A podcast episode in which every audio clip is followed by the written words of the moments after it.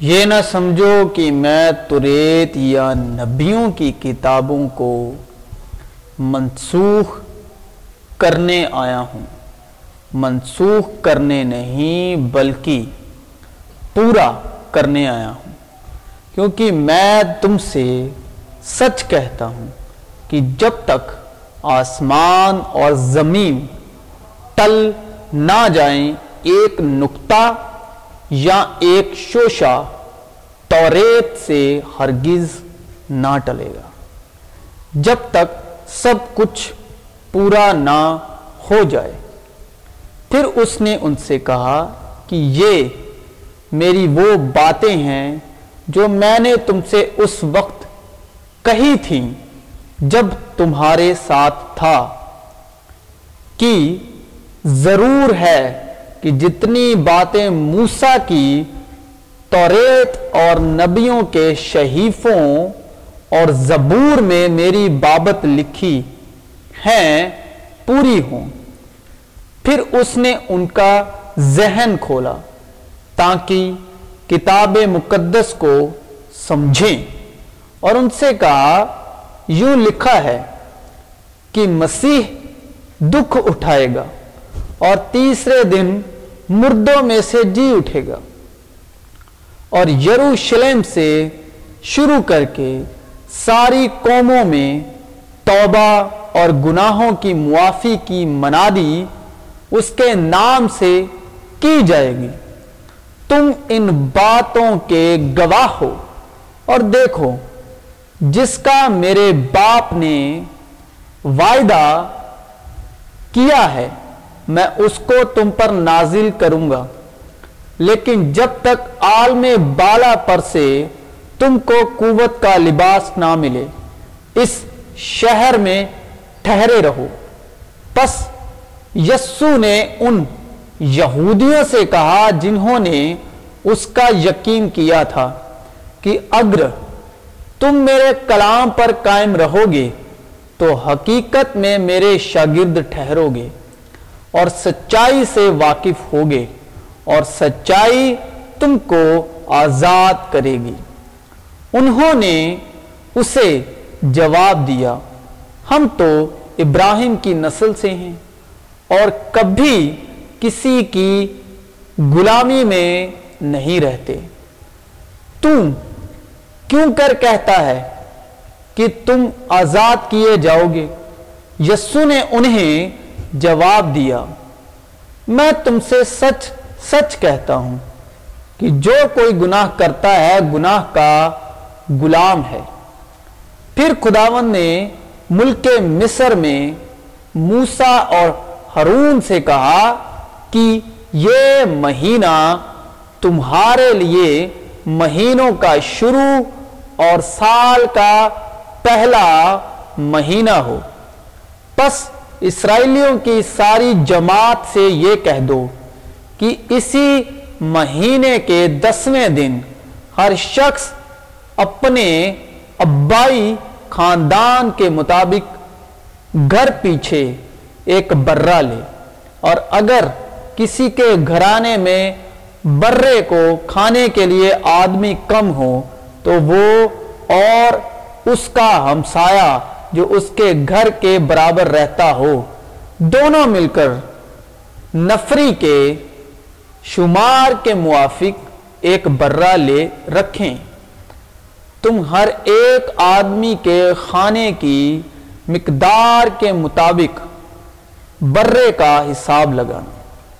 تمہارا برہ بے عیب اور یکسالہ نر ہو اور ایسا بچہ یا تو بھیڑوں میں سے چن کر لینا یا بکریوں میں سے۔ اور تم اسے اس مہینے کی چودویں تک رکھ چھوڑنا۔ اور اسرائیلیوں کے قبیلے کی ساری جماعت شام کو اسے ذبح کرے۔ اور تھوڑا سا خون لے کر جن گھروں میں وہ اسے کھائیں، ان کے دروازوں کے دونوں بازوؤں اور اوپر کی چوکھٹ پر لگا دیں۔ اور وہ اس کے گوشت کو اسی رات آگ میں بھون کر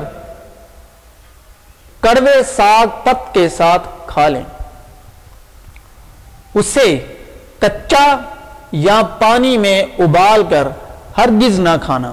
بلکہ اس کو سر اور پائیں اور اندرونی اعضاء سمیت آگ پر بھون کر کھانا اور اس میں سے کچھ بھی صبح تک باقی نہ چھوڑنا اور اگر کچھ اس میں سے صبح تک باقی رہ جائے تو اس آگ میں جلا دینا اور تم اسے اس طرح کھانا، اپنی کمر باندھے اور اپنی جوتیاں پاؤں میں پہنے اور اپنی لاٹھی اور اپنی لاٹھی ہاتھ میں لیے ہوئے۔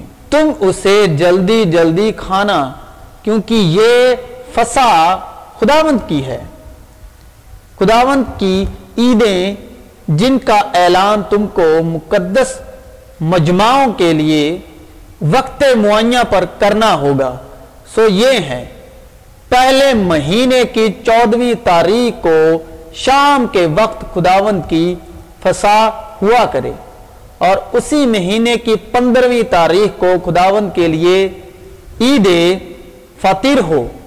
اس میں تم سات دن تک بے خمیری روٹی کھانا۔ پہلے دن تمہارا مقدس مجمع ہو۔ اس میں تم کوئی خادمانہ کام نہ کرنا۔ اور ساتوں دن تم خداون کے حضور اتاشن قربانی گزرانا اور ساتویں دن پھر مقدس مجمع ہو۔ اس روز تم کوئی خادمانہ کام نہ کرنا۔ اور عید فطر، جس کو عید فسا کہتے ہیں، نزدیک تھی۔ اور سردار کاہن اور فقی موقع ڈھونڈ رہے تھے کہ اسے کس طرح مار ڈالیں۔ کیونکہ لوگوں سے ڈرتے تھے اور شیطان یہودا میں سمایا، جو اسکر یوتی کہلاتا اور ان بارہ میں شمار کیا جاتا تھا۔ اس نے جا کر سردار کاہنوں اور سپاہیوں کے سرداروں سے صلاح کی کہ اس کو کس طرح ان کے حوالے کرے۔ وہ خوش ہوئے اور اسے روپے دینے کا اقرار کیا۔ اس نے مان لیا۔ اور موقع ڈھونڈنے لگا کہ اسے بغیر ہنگامے کے ان کے حوالے کرا دے۔ اور عید فطر کا دن آیا جس میں فسا ذبح کرنا فرض تھا۔ اور یسو نے پترس اور یوہنا کو یہ کہہ کر بھیجا کہ جا کر ہمارے خانے کے لیے فساد تیار کرو۔ انہوں نے اس سے کہا، تو تو کہاں چاہتا ہے کہ ہم تیار کریں؟ اس نے ان سے کہا، دیکھو، شہر میں داخل ہوتے ہی تمہیں ایک آدمی پانی کا گھڑا لیے ہوئے ملے گا۔ جس گھر میں وہ جائے، اس کے پیچھے چلے جانا۔ اور گھر کے مالک سے کہنا کہ، استاد تجھ سے کہتا ہے، وہ مہمان کھانا کہاں ہے؟ جس میں اپنے شاگردوں کے ساتھ فسا کھاؤں وہ تمہیں ایک بڑا بالا خانہ آراستہ کیا ہوا دکھائے گا۔ وہیں تیاری کرنا۔ انہوں نے جا کر جیسا اس نے ان سے کہا تھا ویسا ہی پایا۔ اور فسا تیار کیا۔ جب وقت ہو گیا تو وہ خانہ خانے بیٹھا اور رسول اس کے ساتھ بیٹھے۔ اس نے ان سے کہا، مجھے بڑی آرزو تھی کہ دکھ سہنے سے پہلے یہ فساد تمہارے ساتھ کھاؤں۔ کیونکہ میں تم سے کہتا ہوں کہ اسے کبھی نہ کھاؤں گا جب تک وہ خدا کی بادشاہت میں پورا نہ ہو۔ پھر اس نے پیالہ لے کر شکر کیا اور کہا کہ اس کو لے کر آپس میں بانٹ لو، کیونکہ میں تم سے کہتا ہوں کہ انگور کا شیرہ اب سے کبھی نہ پیوں گا جب تک خدا کی بادشاہت نہ آلے۔ پھر اس نے روٹی لی اور شکر کر کے توڑی۔ اور یہ کہہ کر ان کو دی کہ یہ میرا بدن ہے جو تمہارے واسطے دیا جاتا ہے۔ میری یادگیری کے لیے یہی کیا کرو۔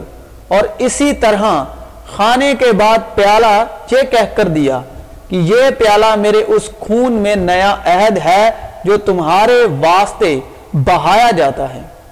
پرانا خمیر نکال کر اپنے آپ کو پاک کر لو تاکہ تازہ گندا ہوا آٹا بن جاؤ۔ ابھی اس وقت میں آپ کو یہ بات بتا دوں کہ خداون کی بادشاہت یہ ہے کہ جنہوں نے روح القدس حاصل کر لیا ہے، جن جن کے اوپر روح القدس نازل ہو چکا ہے، وہ خداون کی بادشاہت میں ہے وہی خداون کی بادشاہت ہے۔ اور تب تک آپ نے خداون مسیح یسو کی موت کو یاد کرتے رہنا ہے، جب تک آپ کے پاس روح القدس نہیں آتا۔ کیونکہ روح القدس ہی ہے جو یسو کی باتیں یاد دلاتا ہے اور یسو کی باتوں میں سکھاتا ہے، باتوں سے سکھاتا ہے۔ کیونکہ تب آپ موت کا اظہار کرنے والے نہیں، بلکہ مسیح یسو کی زندگی کا اظہار کرتے ہو یعنی کہ زندہ ہونے کا اظہار کرتے ہو۔ جو ایمان والا، جو وشواشی روح القدس پا چکا، وہ مسیح یسو کی زندہ ہونے کے دن کا مسیح یسو کے زندہ ہونے کا اقرار کرتا ہے۔ لیکن جس نے روح القدس نہیں پایا، جس میں روح القدس کا ابھی تک اس پر آنکھیں نہیں کھلی، ان کی دل کی آنکھیں نہیں کھلی، تو وہ موت کا ہی اظہار کرتا ہے۔ ٹھیک ہے؟ تو خداون کی بادشاہت یہی ہے کہ میں اپنا اطمینان تمہیں دیے جاتا ہوں۔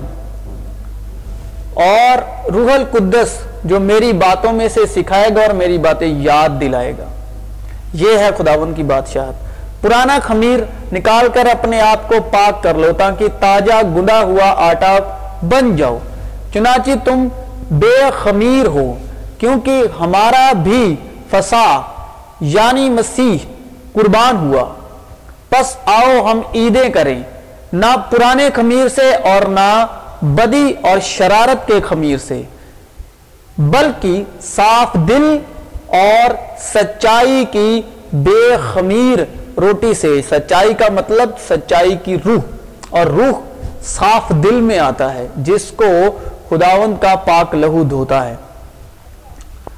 اور خداون نے موسا سے کہا، بنی اسرائیل سے کہہ کہ جب تم اس ملک میں جو میں تم کو دیتا ہوں داخل ہو جاؤ اور اس کی فصل کاٹو تو تم اپنی فصل کے پہلے پھلوں کا ایک پلا کاہن کے پاس لانا۔ اب کاہن کون ہے؟ ہمارا سچا خداون یسو مسیح۔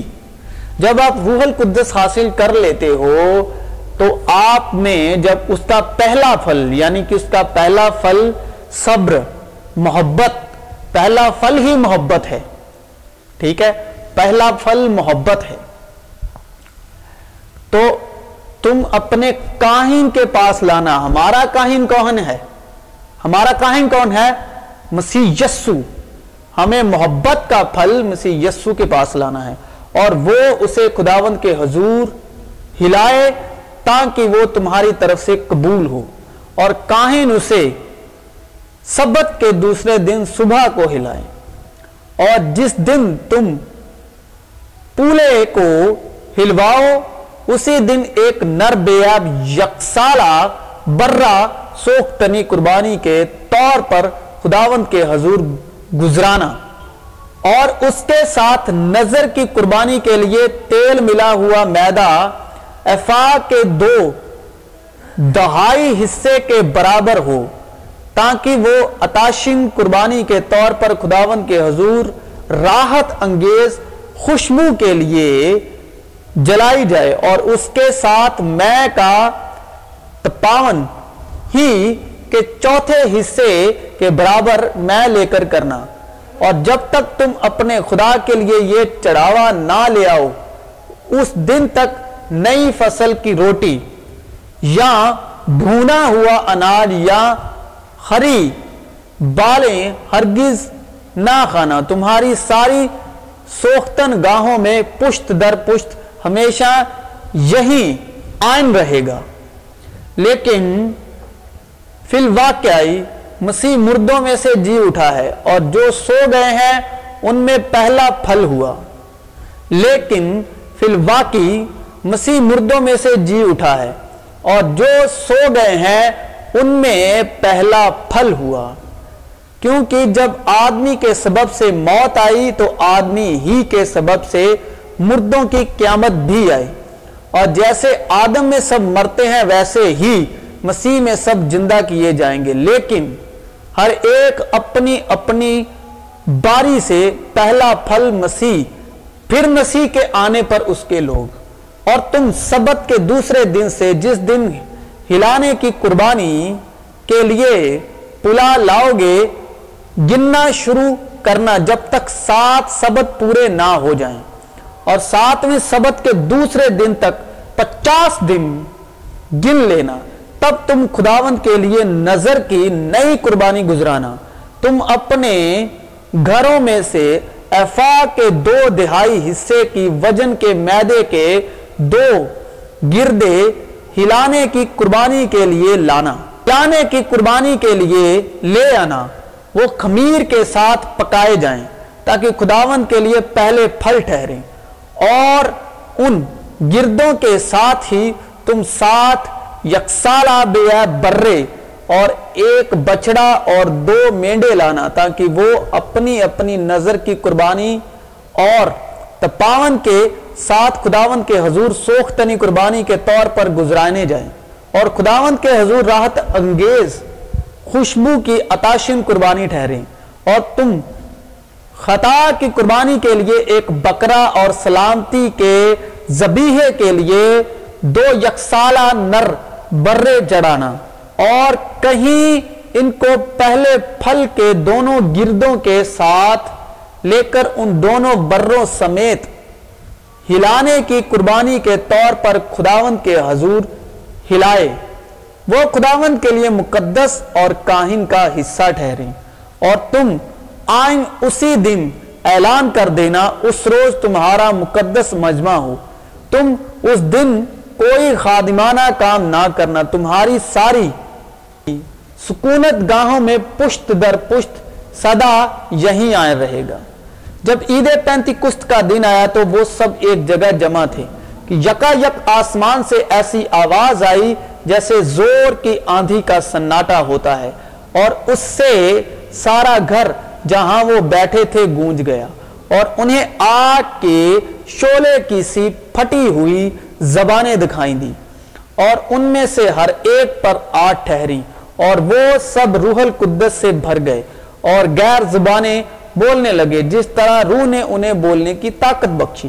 اور ہر قوم میں سے جو آسمان کے تلے ہے، خدا ترس یہودی یروشلم میں رہتے تھے۔ جب یہ آواز آئی تو بھیڑ لگ گئی اور لوگ دنگ ہو گئے، کیونکہ ہر ایک کو یہی سنائی دیتا تھا کہ یہ میری ہی بولی بول رہی ہیں۔ اور سب حیران اور متاجب ہو کر کہنے لگے، دیکھو یہ بولنے والے کیا سب گلیلی نہیں؟ پھر کیوں کر ہم میں سے ہر ایک اپنے اپنے وطن کی بولی سنتا ہے؟ حالانکہ ہم پارتھی اور میدی اور علامی اور رہنے والے میسوپتامیا اور یہودیا اور کاپادوکیا اور پنتس اور آسیا اور فروگیا اور پمپولیا اور مصر، لیبوا کے علاقے کے جو کورینے کی طرف ہے اور رومی مسافر خوا یہودی خوا اس کے مرید اور کریتی اور عرب ہے۔ اور کریتی اور عرب ہیں، مگر اپنی اپنی زبان میں ان سے خدا کے بڑے بڑے کاموں کا بیان سنتے ہیں۔ اور سب حیران ہوئے اور گھبرا کر ایک دوسرے سے کہنے لگے کہ یہ کیا ہوا؟ چاہتا ہے۔ اور بعض نے ٹھٹھا کر کے کہا کہ یہ تو تازہ میں کے نشے میں ہیں، لیکن پترس ان گیارہ کے ساتھ کھڑا ہوا اور اپنی آواز بلند کر کے لوگوں سے کہا کہ اے یہودیو اور اے یروشلم کے سب رہنے والوں یہ جان لو اور کان لگا کر میری باتیں سنو کہ جیسا تم سمجھتے ہو یہ نشے میں نہیں، کیونکہ ابھی تو پہر ہی دن چڑھا ہے۔ بلکہ یہ وہ بات ہے جو یوئل نبی کی معرفت کہی گئی ہے کہ خدا فرماتا ہے کہ آخری دنوں میں ایسا ہوگا کہ میں اپنی روح میں سے ہر بشر پر ڈالوں گا اور تمہارے بیٹے اور تمہاری بیٹیاں نبوت کریں گی اور تمہارے جوان رویا اور تمہارے بڈھے خواب دیکھیں گے، بلکہ میں اپنے بندوں اور اپنے بندیوں پر بھی ان دنوں میں اپنی روح میں سے ڈالوں گا اور وہ نبوت کریں گی اور میں اوپر آسمان پر عجیب کام اور نیچے زمین پر نشانیاں یعنی خون اور آگ اور دھوئیں کا بادل دکھاؤں گا۔ سورج، تاریخ اور چاند خون ہو جائے گا۔ پیشتر اس سے کہ خداوند کا عظیم اور جلیل دن آئے۔ اور یہ ہوگا کہ جو کوئی خداوند کا نام لے گا، نجات پائے گا۔ اسرائیلیوں، یہ باتیں سنو کہ یسو ناصری ایک شخص تھا، جس کا خدا کی طرف سے ہونا تم پر ان معجزوں اور عجیب کاموں اور نشانوں سے ثابت ہوا، جو خدا نے اس کی معرفت تم میں دکھائے۔ چنانچہ تم اپنی ہی جانتے ہو۔ جب وہ خدا کے مقررہ انتظام اور علم سابق کے موافق پکڑوایا گیا، تو تم نے بے سہارا لوگوں کے ہاتھ سے اسے سلیب دلوا کر مار ڈالا۔ لیکن خدا نے موت کے بند کھول کر اسے جلایا، کیونکہ ممکن نہ تھا کہ وہ اس کے قبضے میں رہتا۔ کیونکہ داؤد اس کے حق میں کہتا ہے کہ میں خداون کو ہمیشہ اپنے سامنے دیکھتا رہا، کیونکہ وہ میری دائنی طرف ہے، تاکہ مجھے جنبش نہ ہو۔ اسی سبب سے میرا دل خوش ہوا اور میری زبان شاد، بلکہ میرا جسم بھی امید میں بسا رہے گا۔ اس لیے کہ تو میری جان کو عالم ارواح میں نہ چھوڑے گا اور نہ اپنے مقدس کے سڑنے کی نوبت پہنچنے دے گا۔ تو نے مجھے زندگی کی راہیں بتائیں تو مجھے اپنے دیدار کے باعث خوشی سے بھر دے گا اے بھائیوں میں قوم کے بزرگ داؤد کے حق میں تم سے دلیری کے ساتھ کہہ سکتا ہوں کہ وہ مویا اور دفن بھی ہوا اور اس کی قبر آج تک ہم میں موجود ہے پس نبی ہو کر اور یہ جان کر کہ خدا نے مجھ سے قسم کھائی ہے کہ تیری نسل سے ایک شخص کو تیرے تخت پر بٹھاؤں گا۔ اس نے پیش نگوئی کے طور پر مسیح کے جی اٹھنے کا ذکر کیا کہ نہ وہ عالم ارواح میں چھوڑا گیا، نہ اس کے جسم کے سڑنے کی نوبت پہنچی۔ اسی یسو کو جو خدا نے جلایا، جس کے ہم سب گواہ ہیں، پس خدا کے داہنے ہاتھ سے سربلند ہو کر اور باپ سے وہ روح القدس حاصل کر کے جس کا وعدہ کیا گیا تھا، اس نے یہ نازل کیا جو تم دیکھتے اور سنتے ہو، کیونکہ داؤ تو آسمان پر نہیں چڑھا۔ لیکن وہ خود کہتا ہے کہ خداون نے میرے خداون سے کہا، میری دائنی طرف بیٹھ۔ جب تک میں تیرے دشمنوں کو تیرے پاؤں تلے کی چونکی نہ کر دوں۔ پس اسرائیل کا سارا گھرانہ یقین جان لے کہ خدا نے اسی یسو کو جسے تم نے سلیب دی خداون بھی کیا مسیح بھی۔